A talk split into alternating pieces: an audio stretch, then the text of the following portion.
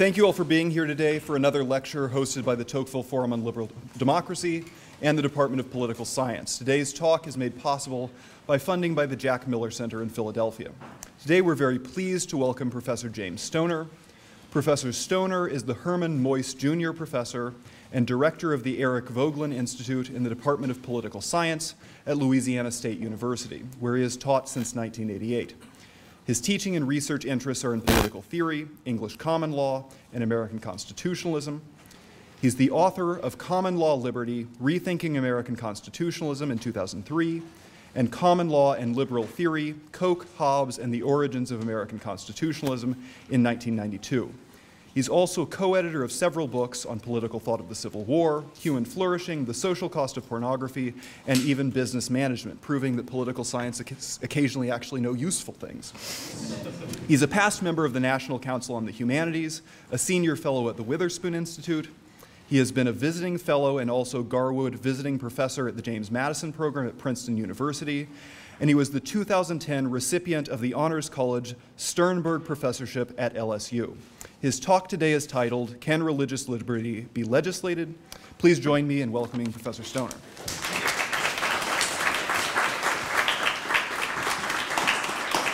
Well, thank, thank you very much, and uh, Professor Burns, and uh, thanks to the Jack Miller Center and others who've made this possible, and uh, for all of you for coming out today. Uh, I, I, feel as if I'm on an English stage. Have you ever been to the theater in London? you know, some of the, some of the theaters have bars in the back. And so, uh, uh, so far I only see Cokes and things, uh, although I'm, I'm kind of, in, well, we'll, we'll, let, we'll, we'll see. we'll see whether you need anything else for the talk. Well, uh, I, have even prepared a, a, PowerPoint for you. I'm, I'm a little uh, uh, rusty at this, so let me try. So here's the first slide. Okay. Perhaps you, like me, were lucky enough to have had a teacher or a mother who was an old style grammarian, uh, the type who insisted on subject verb agreement in sentences, on the correct case when using pronouns, even who and whom, and on the difference between the auxiliary verbs can and may. Can I go outside and play? You might have asked. And if you were fit and the weather was good, the answer was likely yes, you can. But the question you meant to ask was, May I go outside and play since you were asking for permission?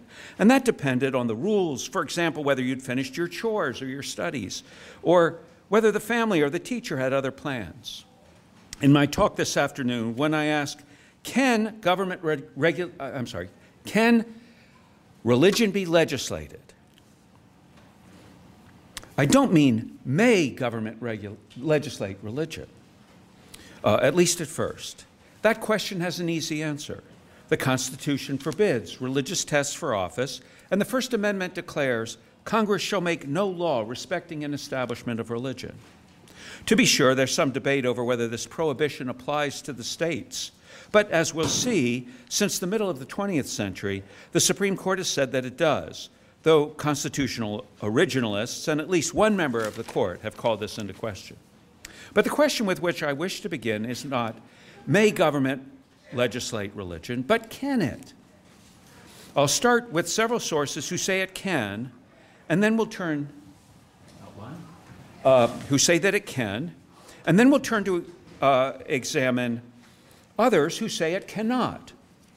And then I'll try to examine, at least in outline, how American constitutionalism originally addressed the issue of government and religion uh, say a word about how that's changed over time and why it has, and then add a few concluding thoughts about how government and religion might live together today.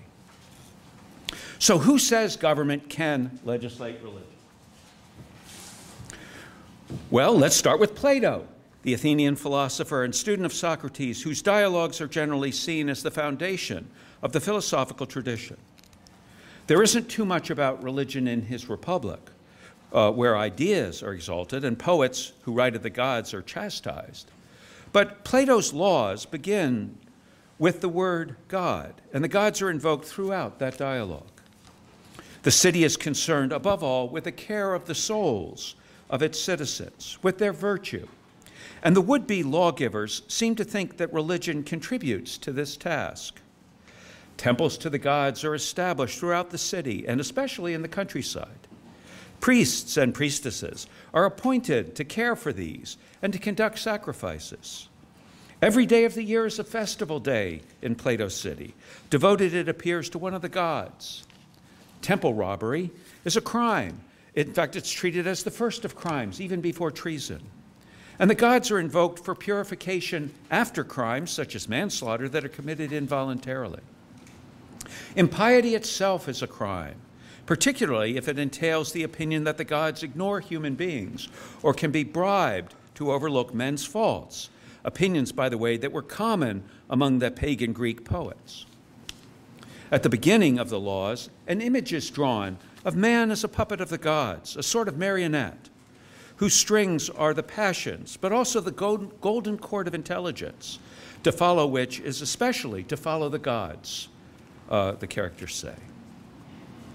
In contrast to the Republic, there's no extended discussion of life after death or of the reward or punishment at the hands of the gods, but it is hinted at throughout the laws. Especially regarding sexual misbehavior, the gods are invoked by the lawgivers to promise their favor to those who are faithful to their spouses and their disfavor to those who misbehave. Religion, in a sense, pervades Plato's city and is supported by, and itself in turn supports, the laws. At the same time, though the legislators seem clearly to legislate religion, indeed, at one point they say they legislate the gods themselves, there is evidence that qualifies this proposition. Often enough, the Athenian stranger, the chief character, says that this or that question needs to be referred to Delphi, uh, or a name taken from a custom of the place, as if the legislators need to defer to religious authorities uh, besides those that they themselves establish. Second, the legislators sometimes seem frankly utilitarian in referring to the gods, saying, for example, that sacrifices and festivals are meant to promote friendship among the citizens, not worship of the gods or obedience to them. Most significantly, atheists are treated respectfully, not with anger, but with persuasion. And the punishment for their sort of impiety, that is the impiety of believing that the gods don't exist, uh, the punishment is five years in college, so to speak, conversing with the city's rulers until persuaded to be moderate or just. Indeed, the speech given by the Athenian to persuade them says nothing about the Greek deities, uh, unless incidentally, but instead points to one God as a sort of oversoul of the universe, responsible for its motion and that of all other beings. Though the religion of the city is more or less traditional, the theology of its rulers is as philosophic as the uh, doctrine of the ideas in the Republic, although here the God moves and does not attract. Now, my second example of a legislator of religion is Moses, as known in the book of Exodus in the Bible and in the books that follow. The Bible is emphatically not like a Platonic dialogue whose guiding spirit is ironic, but presents its account as authentic and true. Its inspiration coming from the one God who is creator of the universe, who gave at least the Ten Commandments that initiate the law of Moses directly to Moses himself, with whom he is said to have spoken face to face. I make no claim to be a biblical scholar, only to say that Christians, at least, have divided the 613 commandments of Moses into three groups of precepts the moral, the judicial, and the ceremonial. The first are held to apply to all mankind, or at least to all believers, the second and third specifically to the Israelites. The third and final group, the ceremonial, or perhaps uh, are perhaps the most clearly of concern for our topic, for they certainly involve the legislation of religion, though, of course, legislation by God through Moses, not by government, though he was the government leader. It might also be noted that God in the Hebrew Testament, when uh, through his prophets he denounces his chosen people for not keeping his commandments, does not uh, ordinarily distinguish between the moral, the judicial, and the ceremonial commandments, as though together they constitute a whole and as though obedience to all the commandments is a religious duty. Leon Kass, in a very interesting book just published this year by the Yale University Press, the cover of which I have on the screen here, called Founding God's Nation, offers a clue of the, um, a, I'm sorry, offers a close reading of the book of Exodus from the perspective of a teacher of the humanities, as though Exodus could be understood on its own terms like a Platonic dialogue, not through a rabbinical or ecclesiastical tradition. In speaking about his uh, project, Kass has said that what impressed him most and what he found least expected, and thus most overlooked in the interpretive traditions, was the detailed description of the tabernacle God commands them to build and the provisions for its, its construction and use. The God of the Hebrews was an invisible God, known only by his name and emphatically not to be worshiped through idols. But he commands this project to make visible to the people that he dwells among them and to solicit their contribution towards its construction so that it is truly a collective project, says Kass. Pre- precisely described is the Ark of the Covenant, the tent in which it is to be kept, and the altars within that, the vestments of the priests and their offerings, the place where they will meet, even. Kass's key insight is that the tabernacle fulfills the promise that the Lord will dwell among them, that they will be a people through his presence and their acknowledgement of their dependence upon him. My third my third witness, this one you recognize, right? My third witness uh, for the proposition that religion can be legislated is Thomas Aquinas. In his Summa Theologica, Aquinas treats religion as a virtue, that part of justice that concerns one's duties to God. In a treatise of 20 questions covering in the modern translation about 100 double columned pages, he examines the internal and external acts of religion from devotion and prayer through oblation and tithes to vows and oaths, and then to acts of irreligion, such as idolatry and superstition, and then proceeds to consider piety, obedience, gratitude, and other virtues often linked to religion. Throughout this discussion, Aquinas does not draw a sharp distinction between what wrongs government can punish and what not. That he considers thus I'm sorry, that he considers this all under the virtue of justice suggests that the state might have a legitimate interest in all of it, even if prudence suggests different legislation in varying circumstances. Let me step back to put this discussion in the context of an earlier part of the Summa, better known as the Treatise of Law. Aquinas de- defines law as a precept of reason for the common good made by one with authority and promulgated. There are four kinds of law eternal, natural, human, and divine, and they relate to one another in a complex way. Eternal law is that pattern of order in all things, in the mind of God. So it would include what today we call scientific laws, though Aquinas speaks from God's perspective of eternity, and we from our pride in discovery, however limited. Natural law is that part of eternal law that concerns human beings, insofar as made in the image of God, we have a share in his providence and thus govern our actions through our intelligence and our choices. The chief precept of natural law is to seek the good, that is, the fulfillment of our nature, that is, our happiness. And in reflecting on our nature and its inclinations, that means more particularly to preserve ourselves, to seek union with a member of the opposite sex and education of our offspring, and because we are rational as well as animal, to seek to know God and live in society. Still, these precepts are rather general, and so for more particular guidance, we need human law, according to Aquinas, and that derives from natural law uh, as a more specific deduction or determination or choice. Human laws are legitimate and binding insofar as they follow from natural law, and if they go against it, they have no legal force. Finally, there are divine laws, which God gives us by revelation because we understand natural law imperfectly, or because human law cannot reach our interior motives and uh, cannot always uh, reach its end without mixing harm, uh, mixing in harm, and most especially because we are ordained to a life beyond this one in the presence of God, and end beyond natural happiness, and so known only by revelation, not by reason.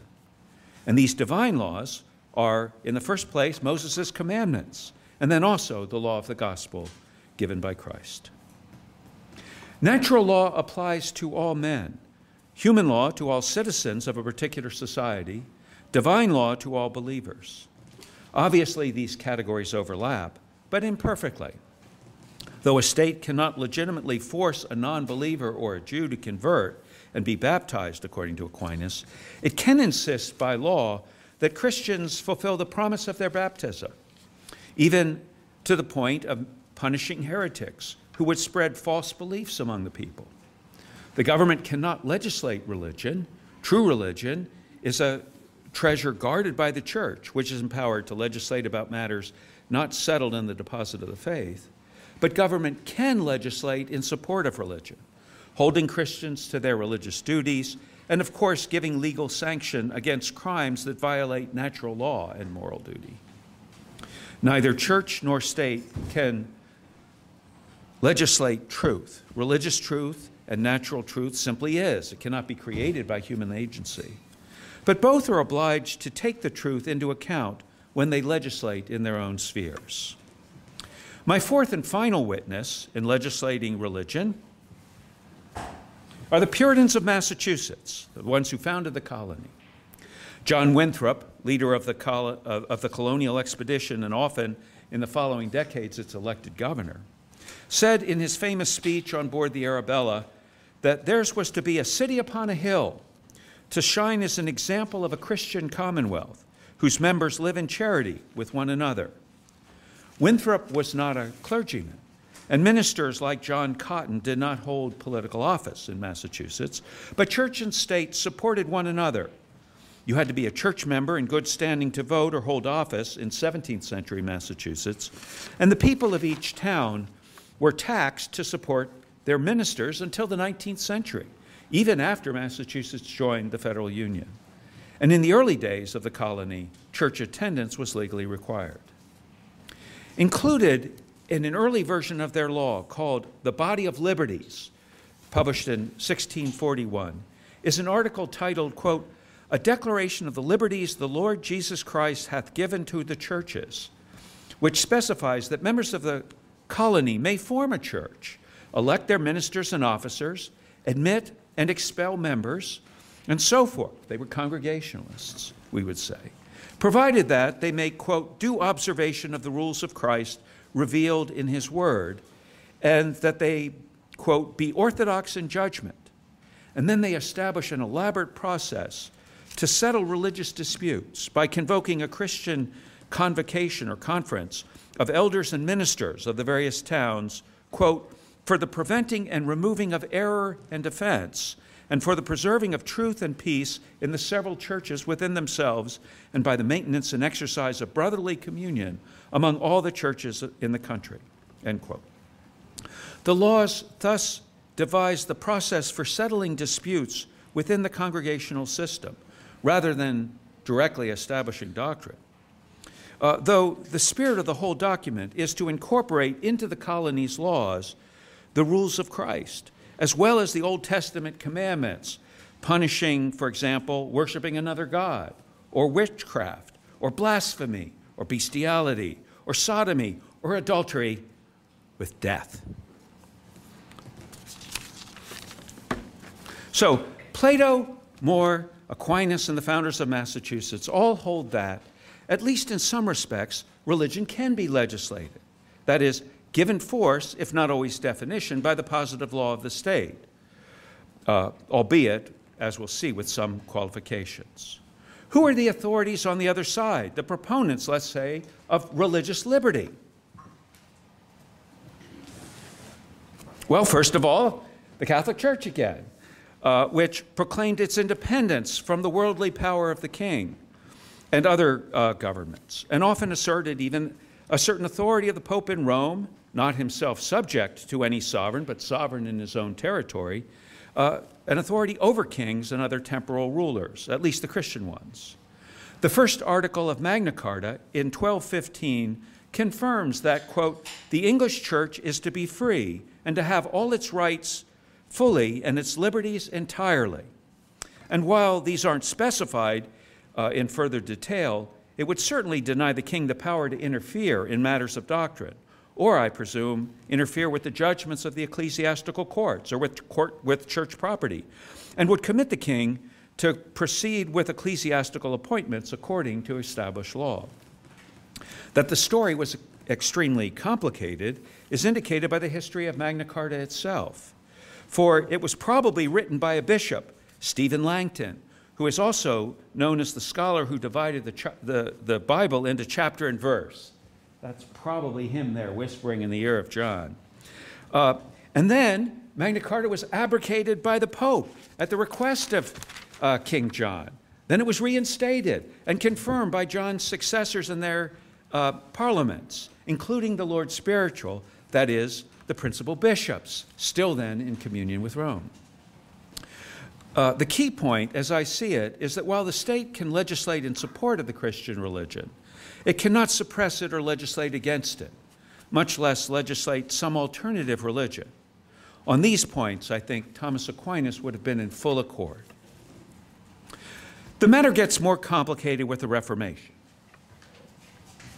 With the authority, uh, when the authority of the church in Rome is questioned, and the states, in fact, and states, in fact, are called upon by some of the dissenters for protection against papal attempts to restore Catholicism. If the interpretation of Scripture is now the right of every believer, or at least of every congregation, as the Protestants thought, even the authority of a church to legislate for its congregants might seem to collapse, not to mention the capacity of the state. The more radical sects particularly the Anabaptists, drew this conclusion right away, denying even that Christians can take part in worldly governance in any way. Hence my depiction of the Amish, who come from that tradition. Others arrived at that position more slowly. Most famously for Americans, Roger Williams, who was expelled from Massachusetts after his opinions were found to be unorthodox by a convocation of ministers uh, and who subsequently founded Rhode Island, where complete religious liberty to establish churches was granted to citizens, and the state was to play no role in their affairs. Even in Massachusetts, the logic of congregational independence worked its way so that by the early 18th century, dissenters were allowed to form their own congregations. The key moment coming, at least according to my student Stephen Wolfe, is in 1718 when the leading congregational minister of the era, Cotton Mather, delivered the sermon at the ordination of a Baptist minister, Elisha Callender, in Boston. Soon, religious liberty in the, uh, in the colony would include the rights to attend any church of one's choice and to direct one's tithe tax to whatever church one indicates, the congregational church being merely the default recipient if no specification is made at least on points of religion, where controversy would arise among denominations, state legislation of religion would henceforth be impossible or disallowed. Different is a third set of arguments made in favor of religious liberty, which I will call, in contrast to the Catholic and Protestant accounts just sketched, the liberal account. Expressed most memorably by Thomas Jefferson in the opening words to his Virginia Statute for religious freedom. Almighty God hath created the mind free. And in a sentence in Jefferson's draft, removed by the legislature before enactment, I'll quote that, that the opinions of men are not the object of civil government, nor under its jurisdiction. This liberal view holds that human beings' opinions cannot, and therefore may not, be molded by government making any official imposition of orthodoxy a tyrannical exercise of power, even when imposed indirectly by using tax doc, uh, dollars to pay a teacher of religion whose opinions the state vets and approves. When religious freedom is referred to by Jefferson and Madison as a natural right, this, I think, is what they mean. It's wrong to legislate religion because one cannot, in fact, legislate religion cannot persuade by state coercion what has not been grasped or received by the mind on its own. When people are forced to say what they don't believe or to do what they are not convinced is right, they're made to be hypocrites, and religion itself is corrupted, wrote Jefferson. Fortunately, he added, there's no need for any of this. Quote, our civil rights have no dependence on our religious opinions any more than our opinions in physics and geometry, he said. These three traditions against legislating religion all had their spokesman in America at the time of the Revolution and the founding. That is, the Catholic tradition, the Carrolls in Maryland, uh, the Protestant traditions, and the liberal traditions. But it's a mistake to think that only the last group, Jefferson and Madison, were definitive, much less that those who favored government action to promote religion had no voice. Madison got Jefferson's bill through the Virginia legislature in 1786, but on the other side at that time was Patrick Henry, a patriot of no small repute. In fact, there was a sort of compromise on the issue in practice in early America, and it looked something like this. First, the federal government, after the writing of the Constitution, the federal government could institute no religious tests for office and could make no law respecting an establishment of religion or prohibiting the free exercise thereof. Though Sunday was recognized, even in the Constitution, indirectly, as not counted among the 10 days during which a president can decide whether or not to veto a bill. And of course, the date on the Constitution is uh, given in the year of our Lord. Second, the states were not bound by the First Amendment. Madison's attempt to introduce such a provision in the Bill of Rights did not pass Congress.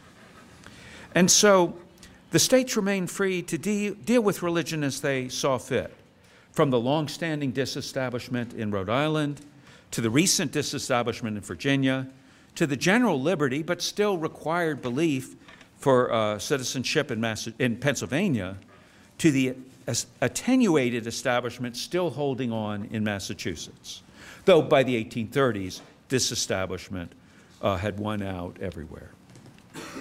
Third, government officials frequently could invoke, would invoke God in their speeches, along the lines of George Washington's farewell address, where he famously said, quote, religion and morality are indispensable supports for political prosperity.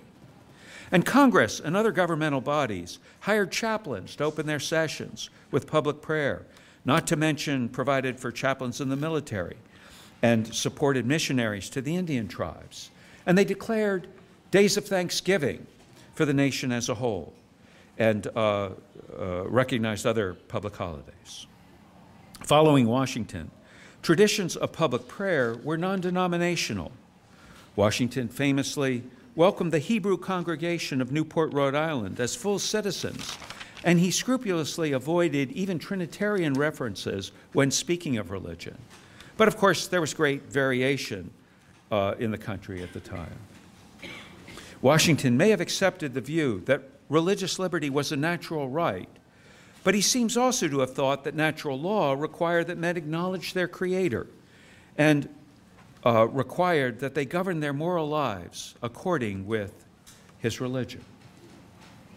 Fourth point religious practice was accommodated by law, usually by statute, sometimes only after debate. So, for example, Congress in the 1820s debated whether or not to permit delivery of mail on Sundays, deciding against it. A decision that held, I think, until the post office needed money from Amazon about 10 years ago. And so started delivering their stuff on Sundays, but not the mail.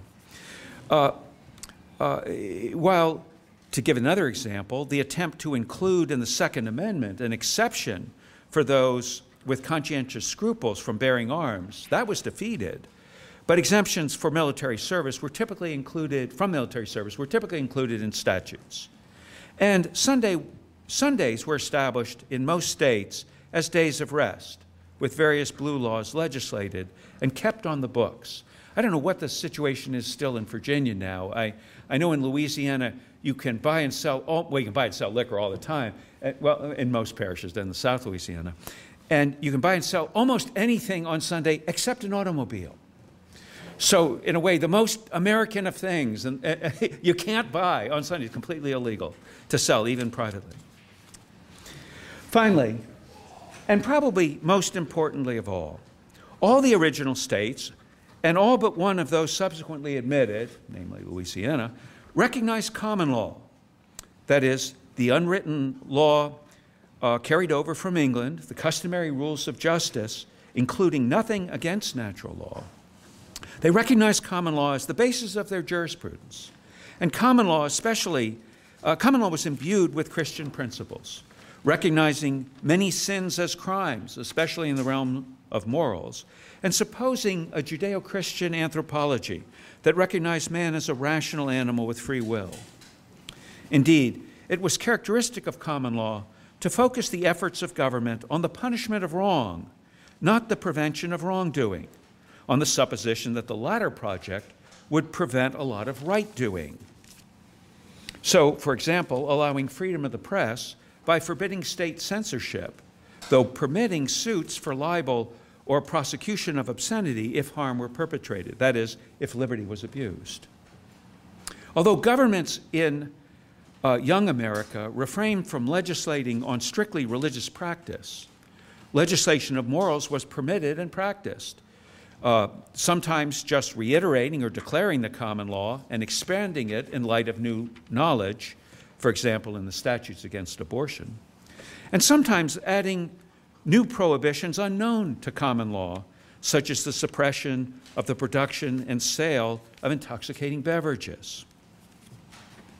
The Catholics didn't play a role in that. Still, particularly at the federal level, the genius of America was a free society where experimenting, including experimentation, including, of course, exper- uh, economic enterprise, was welcomed and judged by its result. And even religious experiment was tolerated, albeit, I think, often with a wary eye.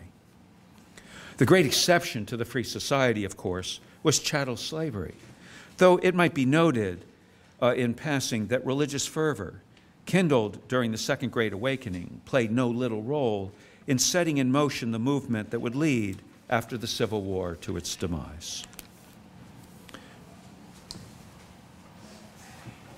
How well did this American experiment work, particularly the experiment with religious liberty?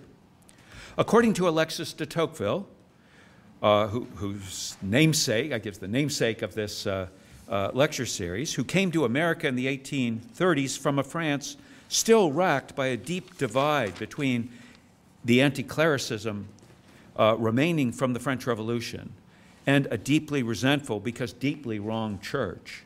The American experiment, according to Tocqueville, worked well, not only for the cause of democratic freedom, but for the sake of religion too. For Tocqueville found American religion more vibrant than Christianity in Europe in all its varieties, Catholic as well as Protestant. Ironically, he thought, religion was strong in America precisely because it was not mandated by the state.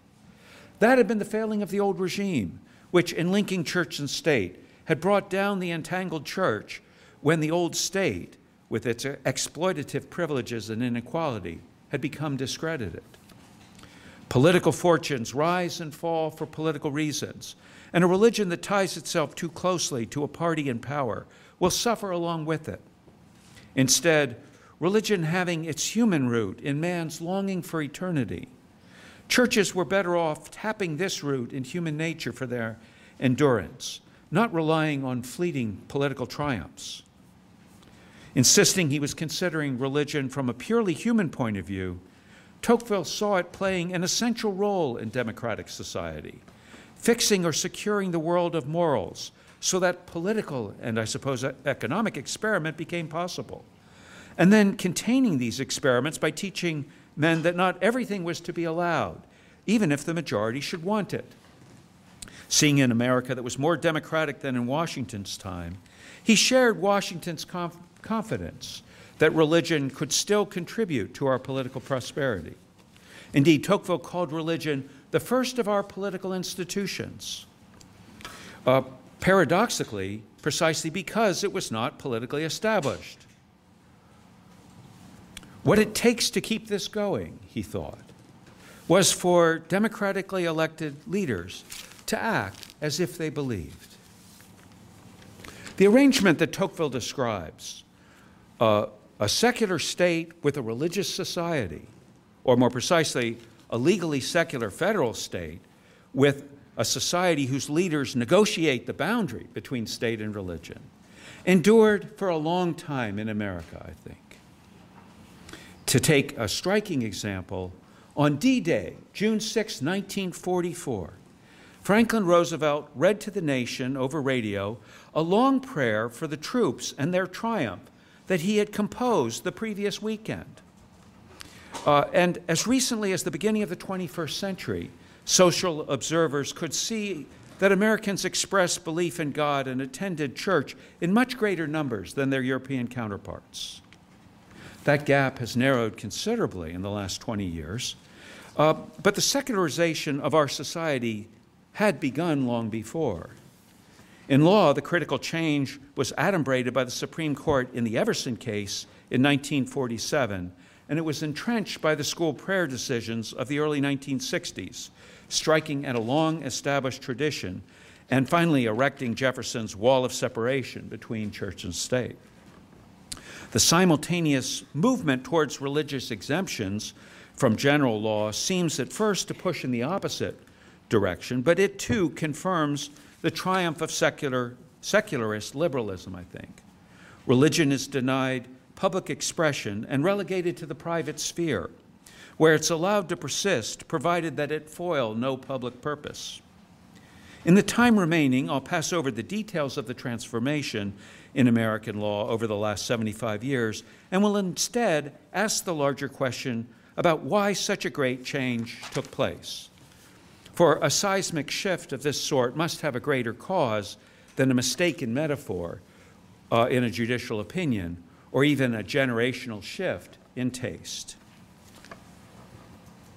One possibility that's received much attention uh, in recent years is that there was something wrong from the start with American principles and the Constitution in which they were embodied which uh, are described as, bound, as based on liberalism.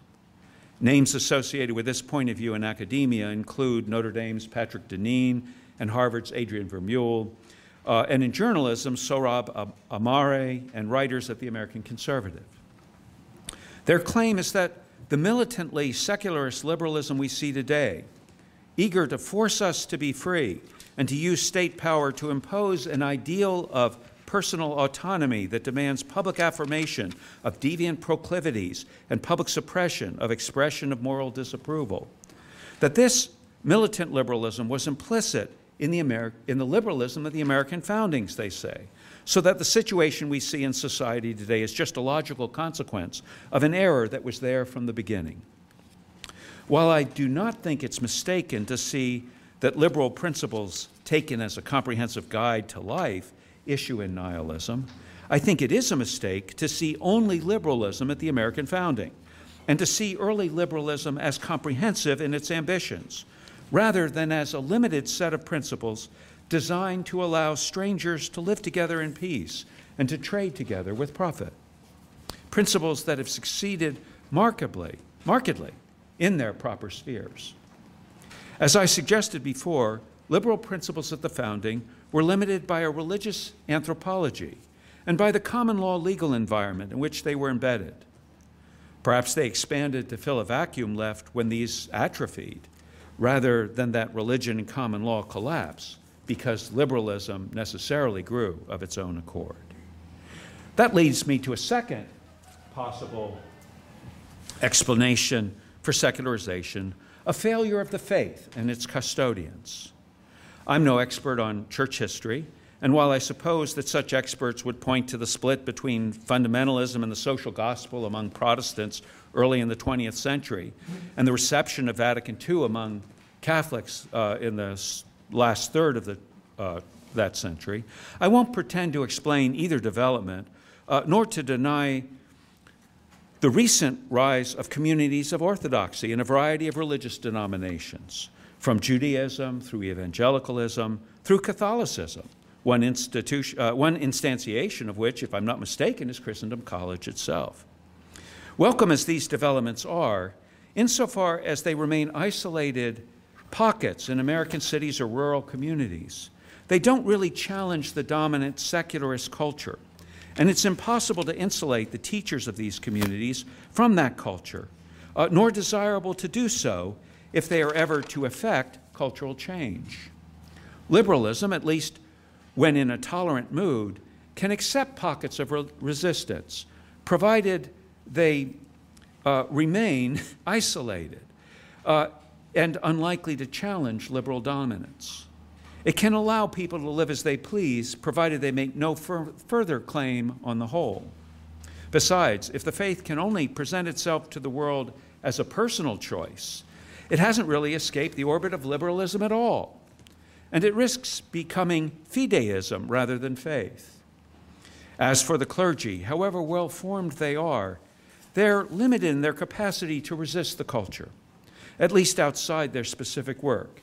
As Tocqueville noted in commenting on how the clergy in his day had to make their peace with American avidity or love of material gain. The third explanation, and the one I find most persuasive, is that the transformation of society into secular society is the result of the rise of scientism. By this, I don't mean the challenge that Galileo posed to biblical literalness or the way Darwin caused late 19th century intellectuals to lose their faith, but the tendency of modern empiriometric physics, because of it, the enormous progress it's made through the use of mathematical abstractions, to undermine the natural understanding of the world that we acquire through our senses, a recognition of the reality of things, of their various properties, of the cause of their motion and change, uh, and so forth an understanding deepened by Aristotelian physics, but abandoned, or at any rate, forgotten by its modern counterparts. Modern physics uh, has made discoveries about physical reality unknown to Aristotle and the ancients, of course, but the means by which it's done so have, particularly in the hands of humanists who don't understand physics, led to, uh, to, to confusion led us to grow confused about ourselves, to doubt that there is a reality in our natures uh, and an end or perfection implicit in who we are, a reality that can no more be altered by our will or whim than we can make ourselves happy just by wishing ourselves to be. I rely for this argument on the work of physicist Anthony Rizzi, who, with a team of physicists at his Institute for Advanced Physics, has developed the capacity to explain modern physical discoveries in a way that recovers more, a more philosophically complete explanation of nature and reassures us of the reality of our own human nature, of its capacities and limitations, of its continuity with the rest of nature, and its transcendence in the capacity to know God.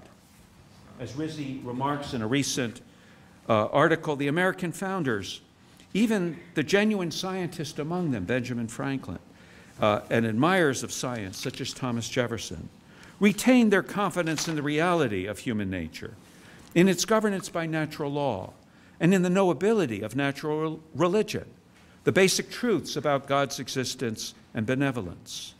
Having, having inherited this brilliant but de desiccated physics, by contrast, we achieved unprecedented control over nature yet seem to have abandoned our capacity to control ourselves.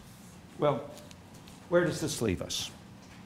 If the remarks just preceding are true, our overwhelming need is to recover a sound understanding of ourselves and of the world, a genuine natural science that can, in turn, help us sort through the human sciences and discern the true from the false, that can provide in anthropology to allow us to understand human practices and human actions and guide ourselves as individuals and as a nation towards what is truly just and good. Since this is a philosophical or scientific or educational task, how does it bear upon the question with which I began, namely, can religion be legislated? I conclude with two observations. First, I remind you that the truth, of course, can't be legislated, whether scientific or religious. In the right order of things, law ought to follow truth. That is the whole idea of natural law in a nutshell, that law follows truth.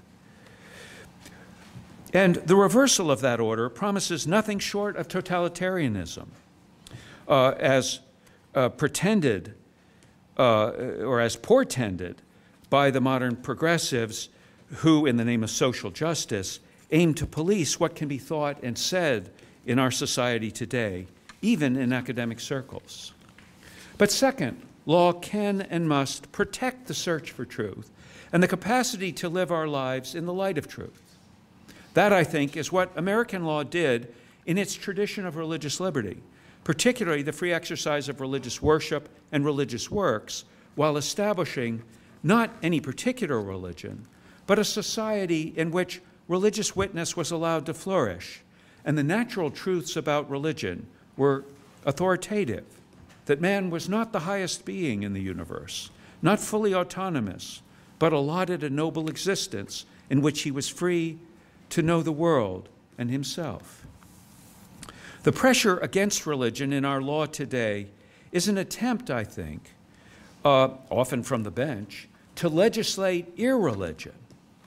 And while that is no more it can no more determine the falsity of religion than legislating religion can uh, prove its truth, it would establish a society of a certain type, not a neutral one, as if that were possible, but an irreligious one, thoroughly secular in its concerns and necessarily oppressive in its operations. Given the anthropology of autonomy and subjection that this irreligious view supposes. This is not what the Constitution requires, and not even what it permits. Instead, we ins- should insist the Constitution protect religious uh, religion, not as a private practice, but as an assertion of truth, even public truth, that might guide us as we legislate about our lives together and protect our conscious, consciences in doing good as we're able by whatever light we have. Thank you.